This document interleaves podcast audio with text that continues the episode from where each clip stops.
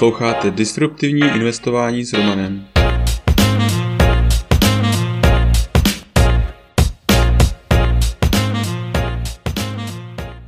Ahoj, vítám tě v mém podcastu o disruptivním investování.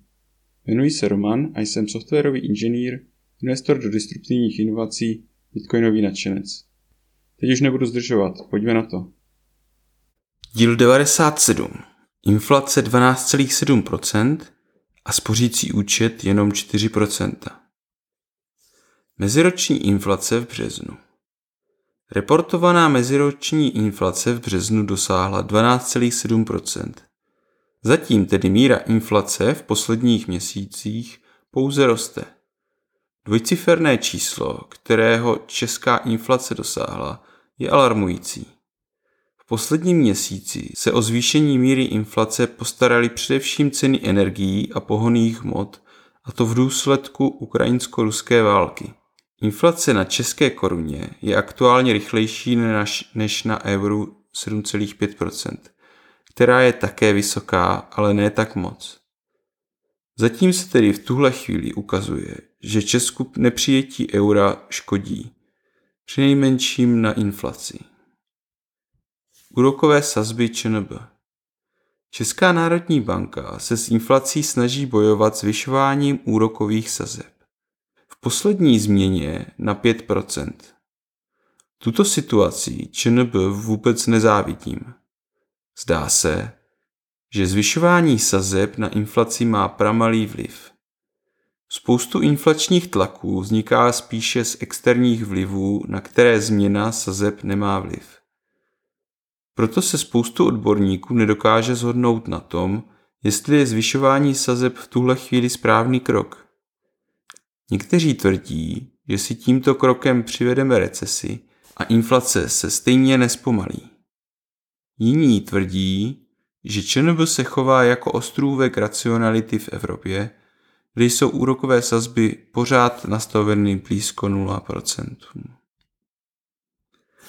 Spořící účet 4%. Na zvýšení sazeb centrální bankou rychle reagují komerční banky. V čele je Equabank, která slibuje 4% úrok za jediné podmínky, že v daném měsíci se neprovede žádný výběr. Dřív jsme si mohli o 4% úroku leda nechat zdát, ale při aktuální inflaci pořád budete na svém jmění ztrácet. Většina z nás ještě není schopna převést veškeré své likvidní jmění do bitcoinu. Většinou chceme mít nějakou finanční rezervu v případě nenadálých výdajů. Nebo si odkládáme stranou nějaký cash na nákup v době propadu. A právě na takové využití je spořící účet ideální volba. Srovnání spořících účtů 2022. Ze srovnání spořících účtů, které provedl portál Měšec.cz, jde vidět, že jediná banka, která se úrokem vyrovná Equa, je Komerční banka. Zde je ale problém v podivných podmínkách, a to přímo v nutnosti mít zainvestováno do jejich investičních fondů. Což je pro mě osobně neprůchozí požadavek. Já jsem se rozhodl založit spořící účet od Equa Extra, kam si nyní odkládám na dovolenou, kde časový horizont je příliš krátký, abych ty peníze mohl někam rozumně investovat. Spořící účet není vhodný pro dlouhodobé investování, ale dle mého názoru také má své využití. Ale to už je pro dnešek vše. Tento podcast je součástí newsletteru pro investory, ke kterému se můžete přihlásit na romaninvestor.cz. Služby, které mám rád a používám. LockFi až 6% spoření s bitcoinem nebo 9% dolarů. Při registraci přes můj odkaz romaninvestor.cz/bf získáte podle vkladu až $250.